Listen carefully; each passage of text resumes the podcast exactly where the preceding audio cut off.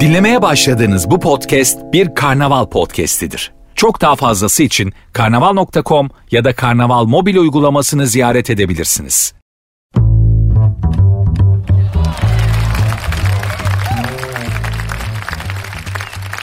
Hanımlar beyler herkese merhabalar. Sert ünsüz başladı ben Nuri. Saat 22'ye kadar Kül kedisi Cinderella'nın ayakkabısını kaybettiği saatlere kadar sizlere eşlik etmeye çalışacağım. Her eşlik edeceğim de ne olacak? Şudur. Belki sizleri kendi gerçekliğinizden, rutininizden, can sıkan düşüncelerinizden, streslerinizden falan bir miktar olsun alıp başka şeyler düşündürterek rehabilite etmiş olacağım. Radyoda bunun karşılığında bana bir para verecek. Denklem bu. İnşallah ben başarırım. Başaramazsam zaten bir süre sonra şutlarlar. Benim de problemim bu. Yani hepinizi kazanmak zorundayım ve her seferinde de daha fazla insanı kazanmak kazanmak, kendimi beğendirmek, söylediklerimi dinlettirmek zorundayım. Benim de problemim, mücadelem, imtihanım böyle. Az önce Cem Aslan'ın bir dinleyicisi bana Instagram'dan yazdı. Yani şöyle bir radyocu olmak isterim Cem Aslan gibi. Neden? Çünkü bir dinleyicisi bana şimdi biraz önce Instagram'dan yazdı. Adı Alper. E, beni de dinliyor ama Cem Aslan'ın dinleyicisi. Cem'den bana sekti. Cem'in tavsiyeleri üzerine. Abi dedi Cem Aslan dedi programı dedi kapatmadan gitmiş. Bir problem mi var dedi. İşte büyük radyocu olmak böyle bir şey. Ya dinleyicisi adam için endişeleniyor. Öteki programcıya soruyor. Cem abi programı kapatmadan gitti. Bir şey mi oldu? Bir problem mi var? Müdahale etmemiz gereken bir şey mi var diyor adam. İşte bu. Ben de böyle olmak istiyorum. İnşallah olurum. İnşallah başarılı olurum da böyle olurum. Cem Aslan oturduğu yerde böyle olmadı ki adam 30 senedir radyo mikrofonlarına konuşuyor. Adamın dudaklarının değmediği radyo mikrofonu kalmadı. Yani az emek midir? Hepiniz için öyle. Hepiniz az emek mi veriyorsunuz Allah aşkına yani? Hangimiz hak ettiğimiz maaşları alıyoruz çalışmamızın karşılığında? Mümkün değil. Dünyada böyle bir şey yok ya da pek az var. Hepimiz işlerimize emek veriyoruz, ömrümüzü veriyoruz. İnşallah bütün çabalarımızın karşılığını alırız. Hayatta bu pek olmuyor. Ya da taksit taksit oluyor. Ya da benim gibisiniz eğer Artık vakti geçtikten sonra eskisi kadar anlamı kalmadıktan sonra bir şeyler oluyor o zaman da tadı olmuyor. Gerçi derler ki vakti gelmeden hiçbir şey olmaz. Bir şey ne zaman oluyorsa o doğru zamandır. E ben öyle hissetmedikten sonra da bu çok anlamlı gelmiyor. Hanımlar beyler programın Twitter adresi sert unsuz yazıp sonuna iki alt tere koyuyorsunuz. Instagram adresi de aynı şekildedir. Benim Instagram adresim ise Nuri Ozgul 2021. Sert unsuz başladı devam ediyoruz.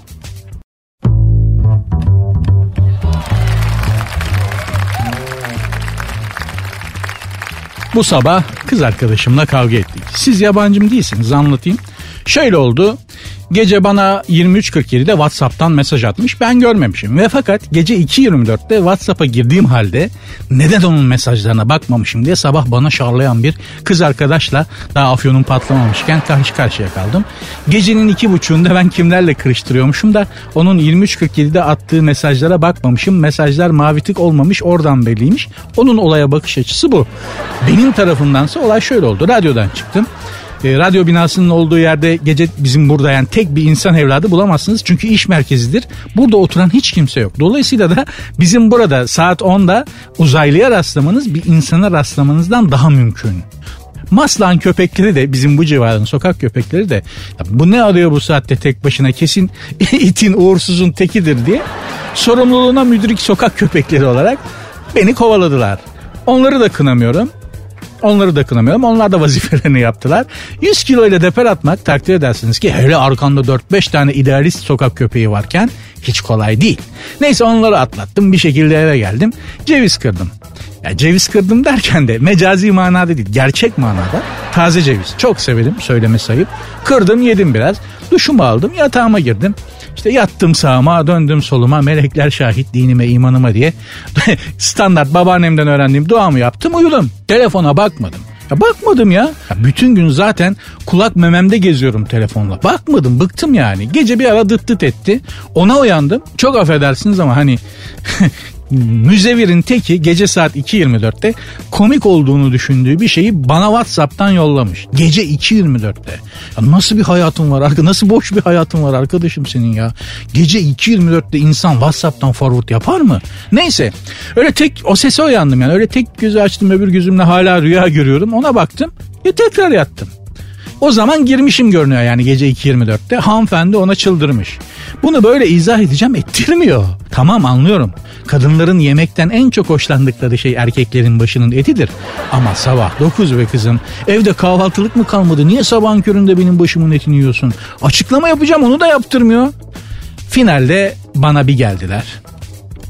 WhatsApp'ı icat edenden başlayıp iyi fikir bunu kesin yap abi diye gaz veren yakın arkadaşımdan devam ederek yapım aşamasında finansman sağlayan kurumsal kimliğe kadar ve download edip de telefona yükleyen kendime kadar böyle dolaylı tümleci zengin galiz laflar edip durdu. Sustu. Ben sana demiyorum ki benim başımın etini yeme. Ye helal olsun zaten senin zaten yiyeceksin ama sabah yapma zaten mutsuz uyanmışım daha doğrusu uyandım diye mutsuzum. Neden? Çünkü güneş her zamanki işlerin üstüne doğmuş. Dün biliyorum yani dün olanlar bugün yine olacak. Size de öyle olmadı mı? Dün olanlar bugün yine oldu. Hep aynı fasit daire, hep aynı insanlar, hep aynı şeyler. Sabah daha duşa girmeden depresyona girmişim. Bir dur. Bir kendime geleyim, bir kahvaltımı yapayım, kan şekerimi dengeleyeyim. Ondan sonra istiyorsan parça pinçik et. Eyvallah. Gıkım çıkmaz. Bir ara susar gibi oldum. Aşkım dedi. Aşkım deyince ben bir durdum. Vites düşürdü çünkü orada vitesi düşürmek lazım. Aynı yüksek frekansta gitmemeniz lazım. O tatsızlık yaratır. Durdum bir kısa es oldu sonra şöyle dedi. Lütfen dedi şu an söylediklerimi yapar mısın dedi. Ne yapacağım dedim. 5 saniyede nefes al 3 saniye tut. E sonra 7,5 saniyede yavaş yavaş aldığın nefesi geri ver dedi. Dedim kısıtlamam var oksijende böyle bir şeye mi gidildi? Neden böyle bir şey yapıyordum? Nefes meditasyonu bu sakinleşmek için dedi. Şimdi baktığınız zaman böyle şeyler bana küllüm külliyen saçma sapan gelir. Ha bunu çok manalı bulan bundan çok fayda gören vardır eyvallah. İtirazım yok ama bana zırvalığın daniskası gibi geliyor. Ne yapayım? Dediğim gibi yapana saygım var faydasını görene eyvallah keşke ben de faydasını görsem. Bana saçma geliyor. Ama dedim ki bir deneyeyim. Yani şimdi tartışmışız da kızın hatırı kalmasın. Bir nefesi 5 saniyede alıp 3 saniyede tutup 7,5 saniyede geri verdim. Bunu 15 kere tekrarla dedi. Dördüncü de kafa yaptı. Yani hani kızı dedim şimdi hani biraz incittim yüksekten yüksek volümlü konuştum. Dediğini yapayım. Dördüncü de benim kafa çiçek gibi oldu. Şimdi anladım bu nefes meditasyonunda takılmasını milletin. Yalnız bir şey söyleyeyim bütün sinirimi de aldı götürdü. Ki zaten sinirlenmemem gerekirdi. Yani benim yaptığım hata. Niye? E kızın kalbini kırdım diye 7 tane gül yolladım. 250 lira. Tut çeneni değil mi? Yani kız yesin başının etini. Kendime kızdım bu sefer. Allah'tan insan kendi kendine istediği kadar kızabiliyor. Ya kendi gönlümü almak için kendime de çiçek gönderecek değilim ya o kadar da değil artık yani. Ama bu halim beni dinleyen hem cinslerime ibret olsun. Kadınlara kızdığımız zaman karşımızda iki tane kapı var. Birincisi susma kapısı, öbürü kızma kapısı. Kızma kapısından girerseniz o kapının arkasındaki yol kendinize kızmaya çıkıyor.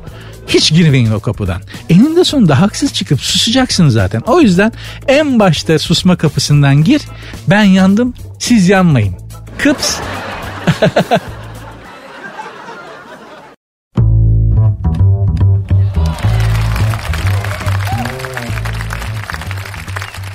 Sert ünsüz devam ediyor hanımlar beyler. Ahlak masası polislerimiz Kahramanmaraş'ta fuhuşa yönelik bir operasyon yapmışlar. Biliyorsunuz günahı kebairdendir e, fuhuş. Hatta ne der? Yani şeyde içki içmeyin, yalan söylemeyin, gıybet yapmayın, zinadan kaçın. Yani ötekileri men eder, zina için de kaçın der yani. Hani gördüğünüz yerde aman hani kaç uzaklaş oradan da. O derece büyük bir günah. Ahlak masası polisleri de bu olaya yönelik bir operasyon yapmışlar. Bir masaj salonu kisvesi altında fuhuş yapılan yerde veresiye defteri bulunmuş. Ya bakkal defteri gibi düşünebiliyor musunuz? Bakkal defteri gibi. Ahmet abi bir erotik mesaj, Necdet abiye bir bilmem ne falan. ya çok okumak isterim o defteri. Şu an buradan Kahramanmaraş Emniyeti'nin ahlak masasının başındaki sayın büyüme seslenmek isterim. Abi benim toplam bak 2000 küsür tane kitabım var. Hepsini şu an kurumunuza bağışlamaya hazırım. Ya da şuraya bağışla diyeceğiniz bir kuruma hemen hepsini 2000'li birden bağışlamaya hazırım. Yeter ki o defteri bana verin. Temelli değil ya okuyup geri vereceğim söz veriyordum. Veresiye defterleri çünkü gerçekten küçük birer hazinedir. Eğer elinize bir veresiye defteri geçerse mutlaka inceleyin. Vaktiyle benim elime bir bakkalın veresiye defteri geçti oradan biliyorum. Efemera diye bir şey var. Belge biriktirmek, belge koleksiyonculuğu. İşte mesela fatura biriktirenler var. Eski kartpostal eski fotoğraflar, kullanılmış okul defteri, fotoğraf vesaire işte dediğim gibi buna efemera deniyor bu meraka. Benim efemera merakım yok. Ee, bir sahafta defterler vardı şöyle bir karıştırayım bakayım dedim. Bir defter geldi elime baktım bir bakkalın veresiye defteri. 10 sene öncesinin bakkalın veresiye defteri sahafa nasıl düştü bilmiyorum. kitap arkeolojisi diye bir şey var. O konuya hiç girmeyelim neyse. Türkiye'de bunun ustası Suna Yakın abimizdir. Neyse o bakkal defteri benim hayatımda okuduğum yani yazılı en komik tekstlerden biriydi. Adam çünkü bakkal e, veresiye alanları isimleriyle değil kendi kafasındaki imajlarıyla yazmış.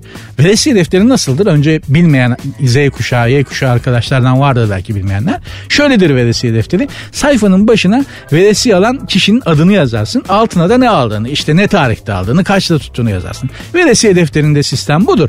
Şimdi bu bakkal dediğim gibi veresiye alanları isimleriyle değil kafasındaki imajlarıyla not etmiş. Şöyle karşı apartmanındaki fıstık gibi sarışın. 150 gram beyaz peynir, bir paket sigara falan. Okulun yanındaki sokakta oturan sülale şapşalı.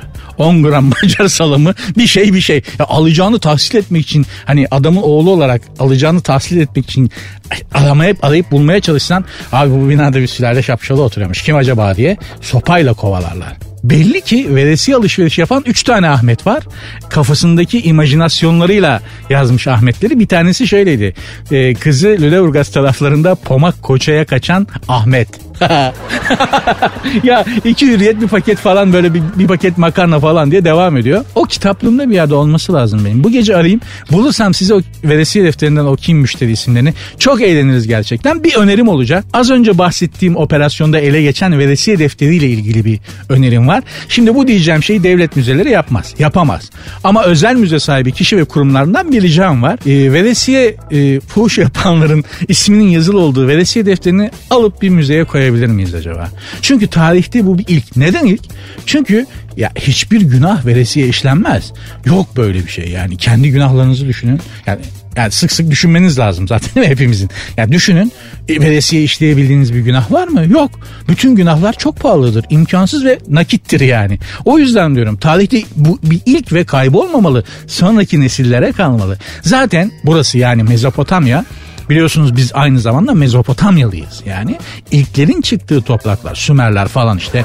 işte Samuel Kramer'ın Tarih Sümer'de başlar diye bir kitabı vardır. Onu açın okuyun. Pek çok ilk bu topraklardan çıkmış. Dünyaya öyle yayılmış. Tarihte bilinen yazılı ilk aşk şiiri dahil. Şu an İstanbul'da. Nerede? Arkeoloji Müzesi'nde. Arkeoloji Müzesi nerede? Topkapı Sarayı'nın dış bahçesinden giriyorsun. Eski darphane binasını geçince soldan aşağı bir yol iner. Hemen sağda İstanbul Arkeoloji Müzesi var. Gidin tarihte yazılmış yazılı olarak ele geçen ilk aşk şiirini orada öylece duruyor olarak göreceksiniz. Böyle kırmızı renkli kiremite benzer bir kil tabletin üstünde. Ayrıca Büyük İskender'in bilinen 9 lahtinden en güzeli de Arkeoloji Müzesi'nde. Ona da bir bakın. Gerçekten antik çağdan günümüze kalan bence en güzel lahit. İşte ben de diyorum ki bu malum veresiye defteri tarihteki bu ilk aşk şiiri kadar önemli. Çünkü bu da bir ilk. 3000 sene sonra bir radyocu belki de benim şimdi burada 3000 yıl önce yazılmış ilk aşk şiirinden bahsettiğim gibi veresiye girilen günahların yazıldığı bu defterden bahsedecek belki de. Ne olur büyük küçük hiçbir günaha girmeyin ama şeytana bismillah. Hanımlar beyler programın Twitter adresini yinelemek isterim. Sert unsuz yazıp sonuna iki alt tire koyuyorsunuz. Instagram adresi de böyle sert unsuz yazıp sonuna iki alt tire ekliyorsunuz. Benim Instagram adresim de Nuri Ozgul 2021.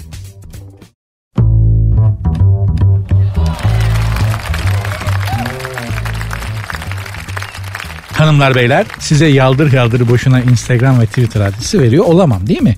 Bahsetmemi istediğiniz bir konu vardır onu yazın bana soru sorun çekinmeyin. Bakın sormuşlar kim sormuş? Elif 24 ne sormuş? Ben 24 yaşındayım onu Nick'in sonundaki rakamdan anladık. Sevgilim 50 yaşında boşanmış bir adam. Ne olur sen eşitsin, sevgilin eşit. Hatta sevgilin epey bir eşit. Sıkıntı yok. Bir yıldır her şey gayet iyi gidiyor. Allah bozmasın. Benimle evlenmek istiyor. Allah tamamını erdirsin. Çok zengin ve bir dediğimi iki etmiyor. Şimdi Elif'ciğim sen sevgili değil sugar dedi. yani sugar dedi dediğimiz e, modelden yapmışsın kendine farkında mısın? Ya öyle real videoları falan atıyorlar Instagram'da görüyor musunuz? 19-20 yaşındaki kızlar bir videolar koyuyorlar. Aklınız gider neler söylüyorlar. Sugar dediğim bana araba hediye etti ha, falan diye. Kız 19 yaşında sugar dedi dediği adam 55-60 yaşında. Allah okul fikir versin. Devam edelim. Ben de evlenmek istiyorum. Ha o zaman sugar daddy lafını geri alıyorum. Sugar daddy değil sen sugar husband yapmak istiyorsun. Caizdir olur. Ben de evlenmek istiyorum ama aradaki yaş farkının ileride problem yaratacağını düşünüyorum. Ama şimdi Elif 24 ve zengin sevgilinin aldığı daireyi 6 ay sonra 5 kat karla satarken aradaki fiyat farkı seni endişelendiriyor mu? Endişelendirmiyor. Seviyorsan sonuna kadar gideceksin. İlerideki problem ileride çözülür. Yarınki dert yarının işi. Şimdiden endişelenmenin bir anlamı yok ki. Öyle hayatın tadı olmaz zaten. Bir de hiçbir şey başaramazsın. Yarın için endişelenme. O yarının işi. Sen şimdi bugün carpe diem bugünkünü yaşa. Sevgilim 50 yaşında ama kendine iyi baktığı için yaşını göstermiyor. Dikkat et böyle adamlar bir anda gösteriverirler. Yani ya, yaşlarını gerçekten ben bilirim ileri yaşlarda spor yapan adamların sonunu. Bunlar 50-60 yaşlarında spor salonuna giderler böyle devam ederler istikrarlı bir şekilde. Gerçekten de 5-10 yaşta genç gösterirler. 20 yaş genç gösterenleri var. Dumbbell'ın sapını bıraktıkları anda katastrofi. Anında patatese bağlarlar. O yüzden dikkat et. Yani sporu bıraktırma adama. Tamam mı? Yani siyatik, e, işte artrit, e, reaktif artrit falan romatoloji servisine gidene kadar adama sporu bıraktırma. Bir de sana bir tavsiyem var sevgili Elif 24. Senden 25 yaş büyük sevgilinin evine gittiğin zaman böyle dolapların arkasına, yatağın altına, koltukların altına, sota yerlere bak. Baston saklamış mı diye. Genç sevgili yapan ileri yaşlardaki erkekler genelde bastonu ilk başta göstermezler. Saklarlar. Evlenirsin şık diye koltuğun altından teleskopik baston çıkıverir. Ama her şey için çok geçtir. O yüzden baston var mı ona iyi bak. Tamam mı? Çünkü 55-60 yaşındaki adamda gerçekten e, romatizma, siyatik, lumbago, tamam? Artrit Allah korusun Allah iştenlerden uzak etsin. Sağlık sıhhat versin. Hastalara da şifa versin. Böyle şeyler çıkar. Bak benim yaş 50. Bir 10 gün sonra falan 51'e giriyorum. Geçen gün Devrek beldemizin internet sitesinde kendime baston bakarken buluverdim kendimi. Neden? Lazım mı şu an? Değil. Ama olacak. Nereden biliyorum? Reaktif artritin sonu baston. İki katın yaşında adamı sevgili yaparsan romatoloji servisinin kapısında sugar dedinin muayenesi bitsin diye beklerken kendini bulacaksın. Bundan kaçış yok. Bu iş böyle. Zahmet olmadan rahmet olmaz.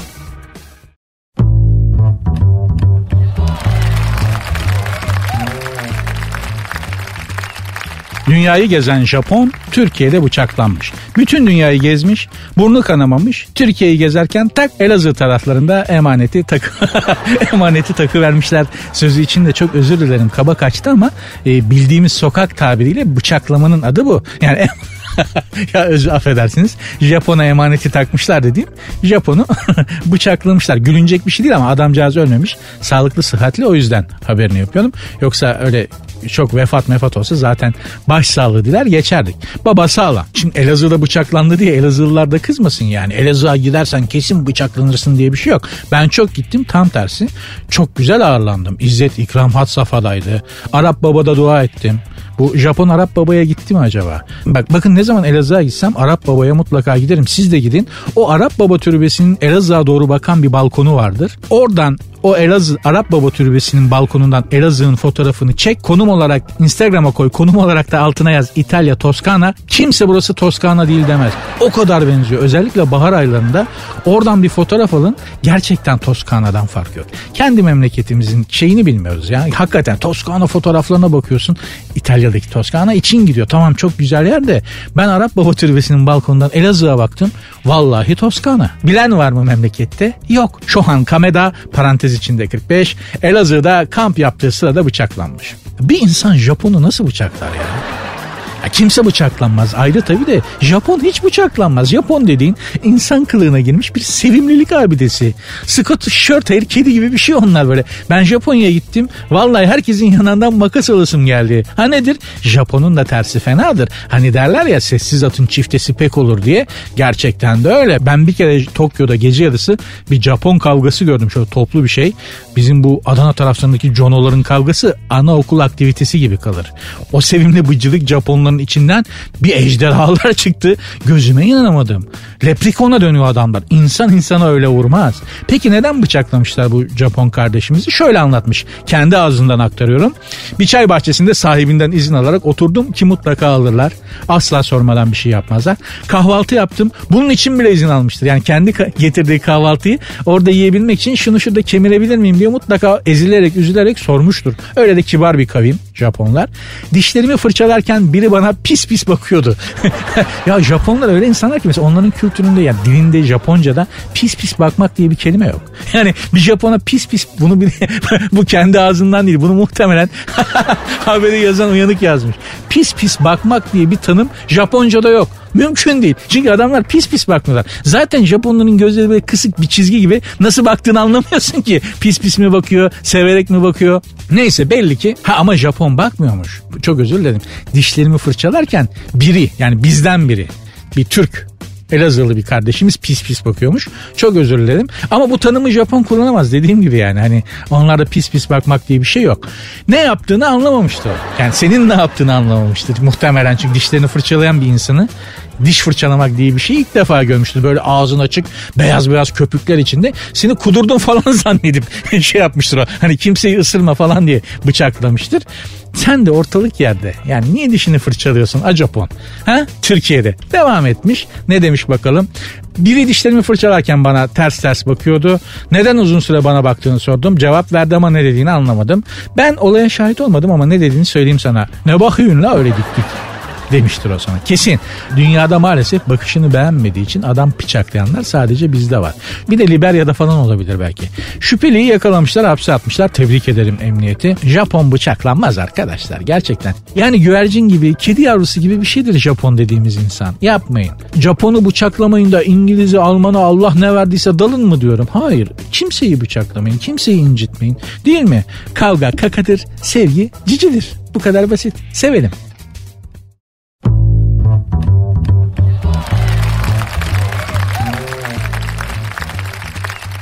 Dinlediğiniz programın adı Sert Ünsüz hanımlar beyler. Programın Twitter adresi Sert Unsuz yazıp sonuna iki alt tere koyuyorsunuz. Instagram adresi de öyle.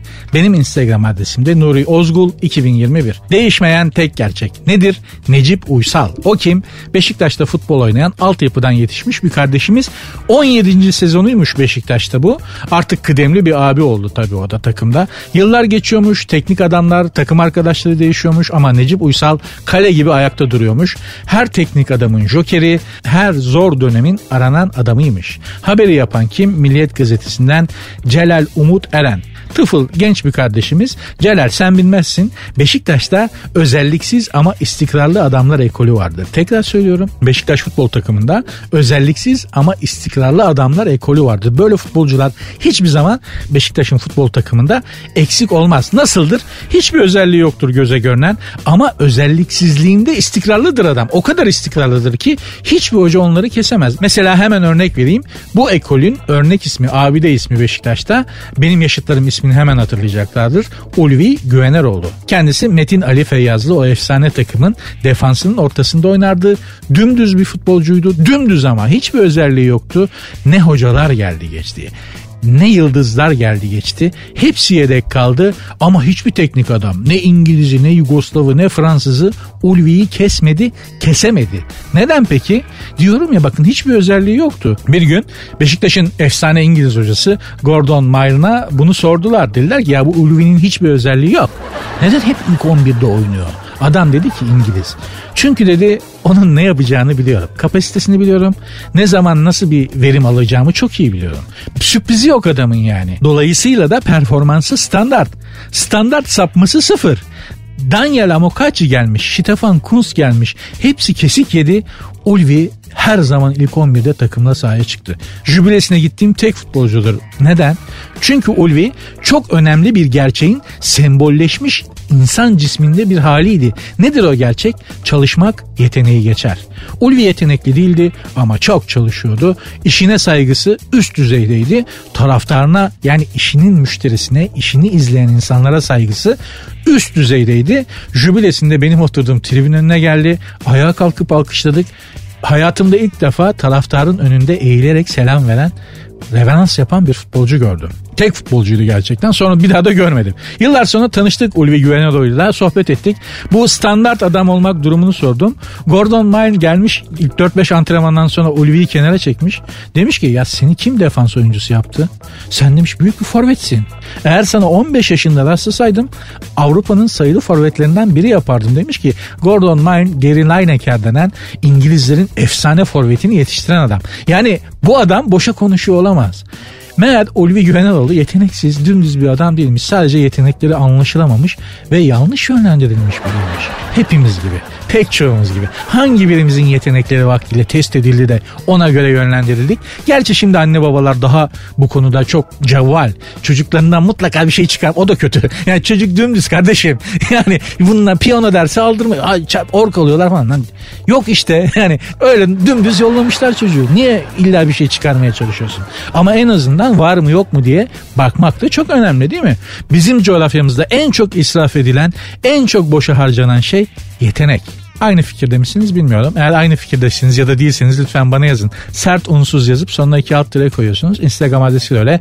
Benim Instagram adresim Nuri Ozgul 2021. Neden bu kadar sık Instagram adresi veriyorum? Çünkü patron Instagram'a gelen like'ları ve gelen tweetleri sayıyor.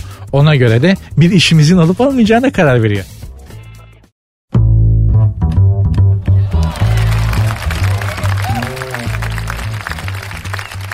Elon Musk. Türkçesi Elon Musk. E, kendi dilindeki şeyi Elon Musk galiba 3 günlük uzay turu yaptıracakmış parası olanlara. Var ya hakikaten söylüyorum. Bütün samimiyetimle söylüyorum. Büyük tezgah. Gerçekten büyük tezgah. Helal olsun. Uzay turu dedikleri ne biliyor musunuz? Atmosferin dışına bir karış çıkıyorlar. Oldu sana uzay turu. Üç gün dünyanın etrafında dönüp geleceklermiş. Yemek olarak ne veriyorlar ben onu çok merak ettim. Ekmek arası taze kaşar mı acaba? Çünkü tur şirketlerinin adetidir. Düşük kar marjıyla çalıştıkları için yemeği dandik verip karı oradan yapmaya çalışırlar. Ya Dünya Kupası'na gittim. Adamlar bize Berlin'in ortasında ekmek arası taze kaşar ve içinde artık ne kadar bayatsa kıvırcıklığını kaybedip kontraplak kadar düzelmiş kıvırcık salata verdiler. Bu Elon Musk da ya da Elon Musk da kesin ekmek arası öyle bir şeyler itelemiştir. Abi zaten uzaydayız karnımız acıkmaz diye. Ya acıkırlarsa? Ya ben dünyaya uzaydan bakarak kaçak çay içmek istersem? Nereden bulacak bana Elon Musk kaçakçıyı? Çünkü o kadar para vermişim. Öpücükle gitmiyoruz ki uzaya. Milyon dolar kesiyor baba. İsterim abi. Yani kaçak çay içmek istiyorum. Bulacaksın. Müşteriyim. Müşteriye yok denmez. Eskiden böyle bir esnaf terbiyesi vardı. Şimdi kalmadı. Müşteriye yok demek çok ayıptı. Kalmadı efendim denirdi. Şimdi herife bir şey soruyorsun. Elindeki telefondan başını kaldırmadan yüzüne bakmaya tenezzül bile etmeden böyle yarım ağızla cevap veriyor. Ondan sonra da esnaf zor durumda. E gelen müşteriye köpek çekersen zor durumda kalırsın. Müşteriye haksızlık olur mu lan? Neyse esnafımıza da haksızlık etmeyelim. Bazı konularda çok yaratıcıdırlar. Özellikle dükkanın önüne yabancı araba park etmesin diye ne aparatlar üretiyorlar ya. Meyve kasaları, market arabaları, bebek arabası. Korkuluk koymuş biri ya bildiğin tarla korkuluğu yani. Peynir tenekesinin içine beton döküp demir boru dikerek böyle işte o dükkanın önüne koymalar. Başka araba girmesin diye harcanan çabaya bak. Yasak ha bunlar yani yasal olarak koyamazlar onları. Sorarsan öyle. Esnafla dükkanın önüne park edenler arasındaki savaş savaş Avrupa'daki yüzyıl savaşlarından daha uzun sürüyor. Düşük yoğunluklu bir çatışma diyebiliriz daha çok. Aslında çözümü de kolay. Yani arabanı park edeceksin. Esnafa dersin ki birader kısa bir işim var. iki dakika dursun mu? Bunu böyle dedikten sonra o adam gerçekten esnafsa hayır demez. Ha sen de iki dakika işim var deyip dört saat sonra gelirsen motor kaputunun üstüne çiviyle boya kanırtılarak yazılmış bir yavuşak diye bir yazı görebilirsin. Buna da şaşırma. Bizim uzaya taşıyacağımız kültürün bir parçasıdır bu bence. Bir gün uzaya gideceğiz. Esnaf ve esnafın dükkanının önüne park etmek isteyen vatandaş savaşı Jüpiter'de yaşanmayacak mı zannediyorsunuz? Yaşanacak. Milletin uçan dairesini dükkanın önüne çekmesin diye yol kenarına neler koyacak esnaf onu göremeyeceğime üzülüyorum ben.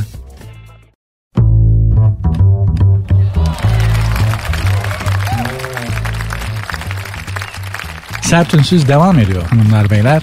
Soru gönderin bana soru sorun demiştim. Nedense sorular geliyor çok teşekkür ederim ama hep aşk sevda bahsinde sorular geliyor. Ben bu konuda çok görmüş geçirmiş gün görmüş bir adam imajımı verdim yanlışlıkla. Yok öyle bir şey. Yani ama gene de sorun aklım erdiğince en azından Hani ne demişler? Akıllı insan aklını kullanır, daha akıllı insan başkalarının da aklını kullanır. Burada kullanıma müsait 2 saat için size rezerve edilmiş bir akıl var. Beğenirsin beğenmezsin gene de bir sormakta fayda var. Ben olsam kullanırdım. Twitter adresi sert unsuz yazıp sonuna iki alt tire koyuyorsunuz. Instagram'da öyle. Nuri Ozgul da benim Instagram adresim. Buralara sorularınızı, fikirlerinizi, düşüncelerinizi, eleştirilerinizi her şeyinizi yollayabilirsiniz. Bende krediniz sonsuz. Sakın elinizi korkak alıştırmayın. Kim sormuş? Güzin sormuş. Ne güzel bir kadın ismidir Güzin değil mi? Şöyle demiş. E, sevgilimle 2 yıldır birlikteyiz. Daha artar o 2 yılı geçtikten sonra. Tehlikeli yıllar 3 ve 7 miydi? Öyle diyorlardı. Öyle hatırlıyorum ya da. Geçen yıl birlikte yaşamaya başladıktan sonra bakış açılarımızın ve hayattan beklentilerimizin çok farklı olduğunu anladım ki yeni mi anladım? Yani nasıl? Aynı dört duvarın arasında girmeden de pek çok şey anlaşılmıyor ama bu zaten normal bir şey yani iki insanın bakış açıları ve beklentileri farklıdır zaten. Mühim olan zaten onun farklı bakış açısına tahammül edebilmektir. Şimdi birini çok seviyorsun. Benim iyi yanlarımı herkes sever. Gerçekten mesela keyifliyken moralim yerindeyken ben şeker gibi adamımdır. Bana doyamazsın yani. Hepiniz öylesinizdir değil mi? Keyfimiz yerindeyken, moralliyken, bir sıkıntı yokken hepimiz şeker gibi insanız işler tersine dönünce ben böyle hani tırnaklarımı çıkartınca bana tahammül edebiliyorsan sen o zaman beni seviyorsun demektir. Öteki türlü keyfim yerindeyken şeker gibiyken beni herkes sever. Beni herkes sever de tabii yanlış bir cümle oldu ama genelde böyledir. Hepimiz için böyledir yani. Dolayısıyla bakış açınız, beklentileriniz farklı olacak. Çok normaldir. Ben hep onun alışkanlıklarına, zevklerine uyum sağlamaya çalışıyorum. Benim isteklerim hep aşırı ve gereksizmiş gibi bir tavır içerisinde kendisi. Ama bırakıp gidemiyorum. Devam etmeye karar verdiğimde de içim sızlıyor. Şekerim, güzin şimdi sen ben senin problemini çözüyorum. Çok basit yani. Doğru insana soru. Hakikaten doğru insana soru sordun. Çünkü ben de bu tarif ettiğin adam gibiydim. Hakikaten. Ha nedir? Çok basit. Bana yapılan işlemi sen de yapacaksın. Tamam ya kız arkadaşımın bana uyguladığı işlemi şimdi sana tarif ediyorum. Söylediklerimi al. Aynısını uygula. Bak çok şeker gibi çok güzel bir insan olacak sevgili. Nalbur'a gidiyorsun. en yakın Nalbur'a ya da bir e, nedir o büyük marketler var ya yapı marketler. Onlardan birine gidersen daha çok çeşit bulabilirsin. Bir adet testere alıyorsun. ağaç zımparası, ağaç zımparası rende ve ıskarpela. Şimdi ıskarpelanın ne olduğunu bil, bilmiyor olabilirsin. Nalbura ya da oradaki görevliye söyle bana bir tane ıskarpela verin de. Bunlar standart marangoz malzemeleridir. Odun ve ağaç yontmak için kullanırlar. Sen diyecek olabilirsin ki ben marangoz muyum ne alaka? Deme. Çünkü anladığım kadarıyla senin erkek arkadaşın odun. Anlatabiliyor muyum?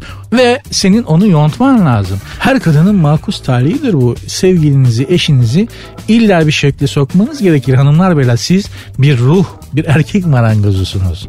Yani erkek marangozu derken tabii şimdi bunu açmam lazım. Yani erkek sizin elinize ham böyle kütük halinde gelir. Siz onu kendinize göre yontarsınız ağaç sert olduğu için yani malzeme sert olduğu için yontmak da bir ömür alır. Yani en keyfi çıkacak artık senin istediğin şekle girdiğin zaman adamda ülser, işte dizlerde bilmem ne, beli bükülür, dişi dökülür. Falan. Tam o tat en tatlı zamanlarında da adam perte çıkar. Yani kadınlar için bu gerçekten makus bir talihtir ama yapacak bir şey de yok. Yani yani böyle malzeme böyle. Yani onu bırakıp başkasına geçsen o yontulmuş mu? O belki daha önceki sevgilileri tarafından yontulmuş olabilir ama onların başka kadınların yonttuğunda sen sevmeyebilirsin ki genelde öyle olur. İlla kendin bir şekilde sokacaksın. Erkek böyle bir malzemedir kadın için özellikle şekle sokulması gerekir. Şekle biraz zor gelir. Seninki anladığım kadarıyla daha önce hiç marango seninkine daha önce hiç anladığım kadarıyla zımpara, testere, marangoz eli de pek değmiyormuş. O yüzden iş başa düşüyor sevgili yüzün. Yani yontacaksın bu adamı yapacak bir şey yok. Aman bırakayım başkasını bulurum diyorsan e, o da başka bir çeşit yani. Meşeyi bıraktığında çam. Ha işlemesi belki biraz daha kolay olabilir. Onu bilmiyorum ama nedir? Meşe de sağlam bir ağaçtır yani yontmayı başarabilirsen evladiyelik.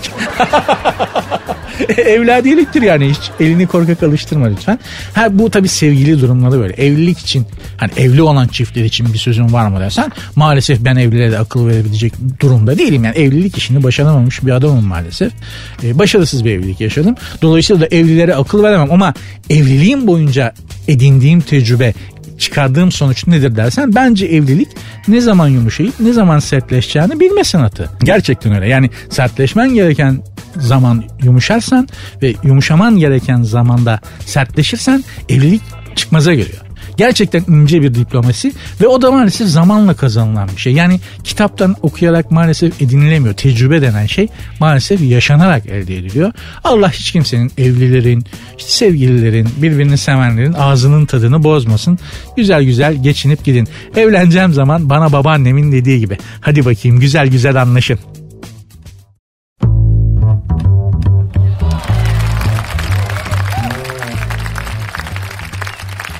Acı bir haber. 130 eşi olan adam öldü. Askeri 130 eşi olduğu tahmin edilen vaiz Muhammed Bello Abu Bakar bu bizim Beşiktaş'taki Abu Bakar'ın akraba dedesi olabilir mi? O Nijeryalı mıydı? Bilmiyorum. Neyse 93 yaşında ölmüş kendisi. Eşlerinden bazılarının da hamile olduğu belirtilen Abu Bakar 203 çocuk sahibiymiş. Yani şimdi ben evli bile değilim. Bir tane kız arkadaşım var. Leblebi gibi antidepresan yutuyorum. Adam 130 kadınla evli asgari bilinen sayısı bilinenler 130. 93 yaşında daha yeni ölmüş. Ben 60'ı görürsem secdeye şükür secdesine varacağım. Bu stresle 130 kadınla evli ve 93 yaşında ölmüş.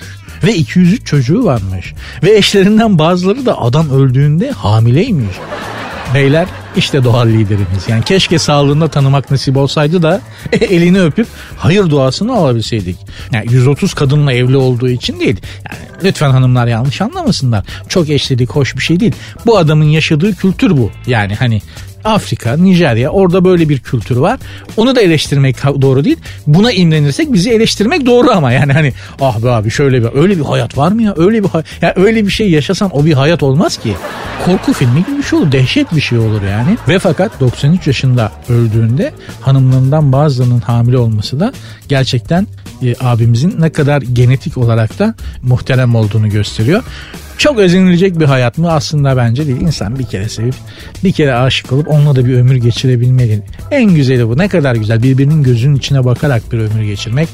Birbirinden hiç kopamadan böyle bir elini bırakamadan bir an yalnız kalsan ya da birkaç gün yalnız kalsan o boşluğun bir türlü dolmaması ne kadar güzel bir şey. Bunu yaşayanlar ne kadar şanslı. Allah işten duyan herkese böyle bir evlilik, böyle bir birliktelik nasip etsin. Bugün de ne kadar çok evlilik ve ilişki ve birliktelik konusu işledik değil mi arkadaşlar ama adam da yani 93 yaşında 103 tane kadınla evli olunca söylemeden edemedim. Bir de tabii şimdi şöyle bir şey var. Yani oradaki evlilik bizdeki gibi değil.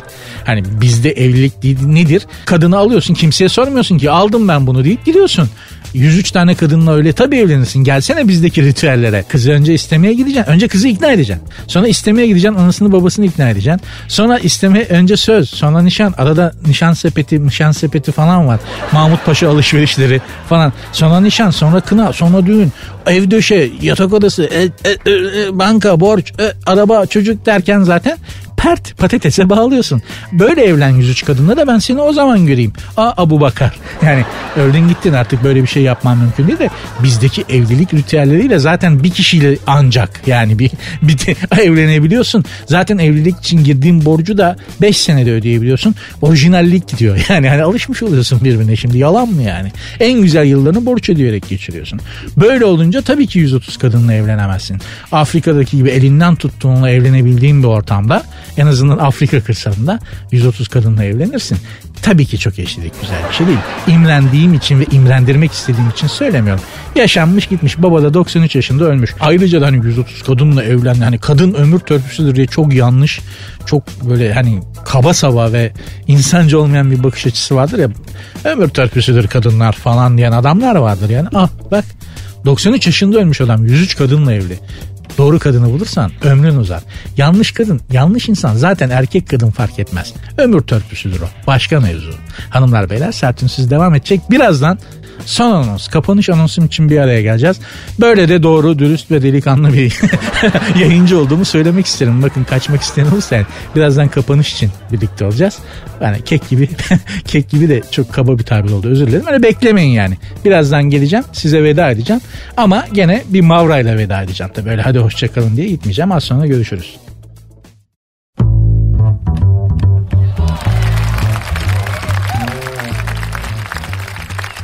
Hanımlar beyler sert ünsüz bugünkü son anons size söyleyeyim. Ama e, ne olur gitmeyin programı beraber açtık. Beraber kapayalım. Kepenkleri beraber indirelim. Sıkışmış kurumuş biraz. Kepenkler zor iniyor. Hep beraber asılalım. Hiç başınıza geldi mi? Gerçekten geldi mi başınıza? Benim geldi. Yani o kepenkler hani dükkanların kepenkleri olur ya böyle aşağıya çekersin. Sonra kilit takarsın asma kilit. O kepenkler zamanla yağı gider falan kurur bir kişi asılınca gelmez. Böyle üç kişi zıplayıp tutarsın. Sonra o üç kişi böyle sıçrar falan böyle aşağı çekmeye çalışır öyle. Ben bir kere yolda giderken bana benden e, sevabına rica ettiler. Yani adamı tanımıyorum da. Cihangir tarafında bir yerdeydi. Akşam üzeri böyle sonbahar yine Eylül Ekim e, hava kararmak üzere böyle tatlı İstanbul'un tatlı akşamüstleri vardır sonbaharda. Öyle bir akşamüstüyü çok iyi hatırlıyorum. Güneş gitti gidecek. Bilader dedi bir yardım eder misin dedi bana bir dükkandan çıkan bir esnaf arkadaş. Tabi hayırdır neye yardım edeceğim dedim. Kepenki kapatalım dedi de. Yağ dedi şey olmuş dedi. Yağlamayı unuttuk. Gres yağı falan filan bulamadık şimdi dedi. Zor iniyor tek başıma indiremiyorum dedi de. E dedim ki bir insan boyundan yüksek bunu nasıl tutacağız? Çengel mengel böyle bir demir var mı? Abi dedi zıplayıp tutacağız dedi. Biz adamla aynı anda senkronize olarak zıplayıp kepengi Ya çok keşke onu kaydedebilseydim. Yani şimdi bir esnaf ve ben Aynı anda hadi abi 1 2 3 deyip sıçrayıp kepengi tutmaya çalışıyoruz. Yakalayamıyoruz da biraz yukarıda. Sen dedim her gün böyle mi yapıyorsun ya hiç sorma abi büyük çile ya. Demirle de çekemiyorum ya gitmiş ya dedi falan. Gerçekten çok komik bir görüntüydü. Olimpiyata koysan senkronize zıplayıp kepenk kapatma diye branş olur yani. Neyse çok başka bir şey anlatacaktım ama mevzu çok acayip bir yere gitti. Monet. Monet bir ressam, bir Fransız ressam çok hürmete layık bir insandır kendisi. Resimlerinde başka hiçbir ressam, her ressam tabii ki orijinal ama bunun resimlerinde bir farklılık var. Ve e, sanat tarihçileri yıllarca ya bu adam nasıl bir deha, burada kullandığı teknik ve renk paleti bilmem nesi. İşte o renk o geliş gidişler falan o perspektif. Bu adam bunu nasıl yapabiliyor diye muazzam bir daha müthiş bir yetenek diye Monet'i böyle gazladıkça gazlıyorlar. Gerçekten büyük adamdır. Çok güzeldir tabloları. Yıllar sonra bilim dünyası ve sanat dünyası el ele vererek konuyu açıklığa kavuşturuyorlar Monet'in gözler bozuk. yani çok nadir görünen bir göz hastalığı var. O göz hastalığından gelen yanılsama yüzünden aslında baba bilmeden o enteresan geçkileri ve perspektif oyunlarını yapabiliyormuş. Vay ne deha diyoruz. Deha meha yok lan adamın gözleri bozuk. Ya bazıları da böyle şanslı işte Monet gibi şanslı. Halbuki Van Gogh gibi bir deha değil mi? Aç ölmüş kaç kere söyledik burada yani. 900 tane tablo yapmış bir tanesini satamamış. Babanın her yeri sağlam taş gibi kaldırım taşı yese öğütecek o kadar sağlıklı. Gözler böyle atmaca gibi cavlıyor. Bir tane tablo satamamış. Monet Gözler bozuk. Bu gözlerin bozukluğu yüzünden öyle resimler yapıyor ki herkesin ağzı açık kalıyor. Baba para basıyor. yani bu iş kaderdir biraz da. Bakınız gözler bozuk ama baba harika resimler yaratmış bu yüzden her şey sağlam taş gibi büyük bir deha ama baba aç ölmüş. Van Gogh biri Monet biri Van Gogh. Dolayısıyla bazı kusurlar da güzel kusurlardır. Mesela Gamze. Gamze de bir kusurdur biliyorsunuz aslında bu yanak hani gülünce ortaya çıkan gamzeler. Bir kasın eksikliğidir yani. Bir kas eksik olduğu için gamze diye bir şey var yanağımızda. Güzellik olsun diye değil. Bir kusurdur ama ne kadar güzeldir değil mi? Dolayısıyla kusurlarımızı da sevmek lazım. Kavalılık, mordanlık, hırçınlık, ve empati yoksunluğu hariç. Ötekiler hallolur. Hanımlar beyler çok bilmiş de yapmak istemiyorum. Böyle didaktik didaktik konuşmak istemiyorum ama zaten program bugünlük bitti. Kül kedisi Cinderella'nın ayakkabısını kaybettiği saatlere geldik. Ben de artık evime barkıma gideyim. Siz kim bilir zaten o çoktan. Eve gittiniz, yayıldınız ya da çalışıyorsunuz mesainiz yeni başladı. Benimkisi bugünlük bitti. Yarın inşallah tekrar bir araya geliriz. İnşallah memnun kalmışsınızdır. Eğlendirip rehabilite edebilmişimdir inşallah. Bunu yapabildiysem bugünkü yövmeğimi hak ettim demektir. Programın Twitter ve Instagram adresini hatırlatarak veda etmek isterim. Sert unsuz yazıp sonuna iki alt tere koyuyorsunuz. Instagram adresi de aynı şekilde. Benim Instagram adresim de Nuri Ozgul 2021. Yarın görüşmek üzere. Dinlemiş olduğunuz bu podcast bir karnaval podcastidir. Çok daha fazlası için karnaval.com ya da karnaval mobil uygulamasını ziyaret edebilirsiniz.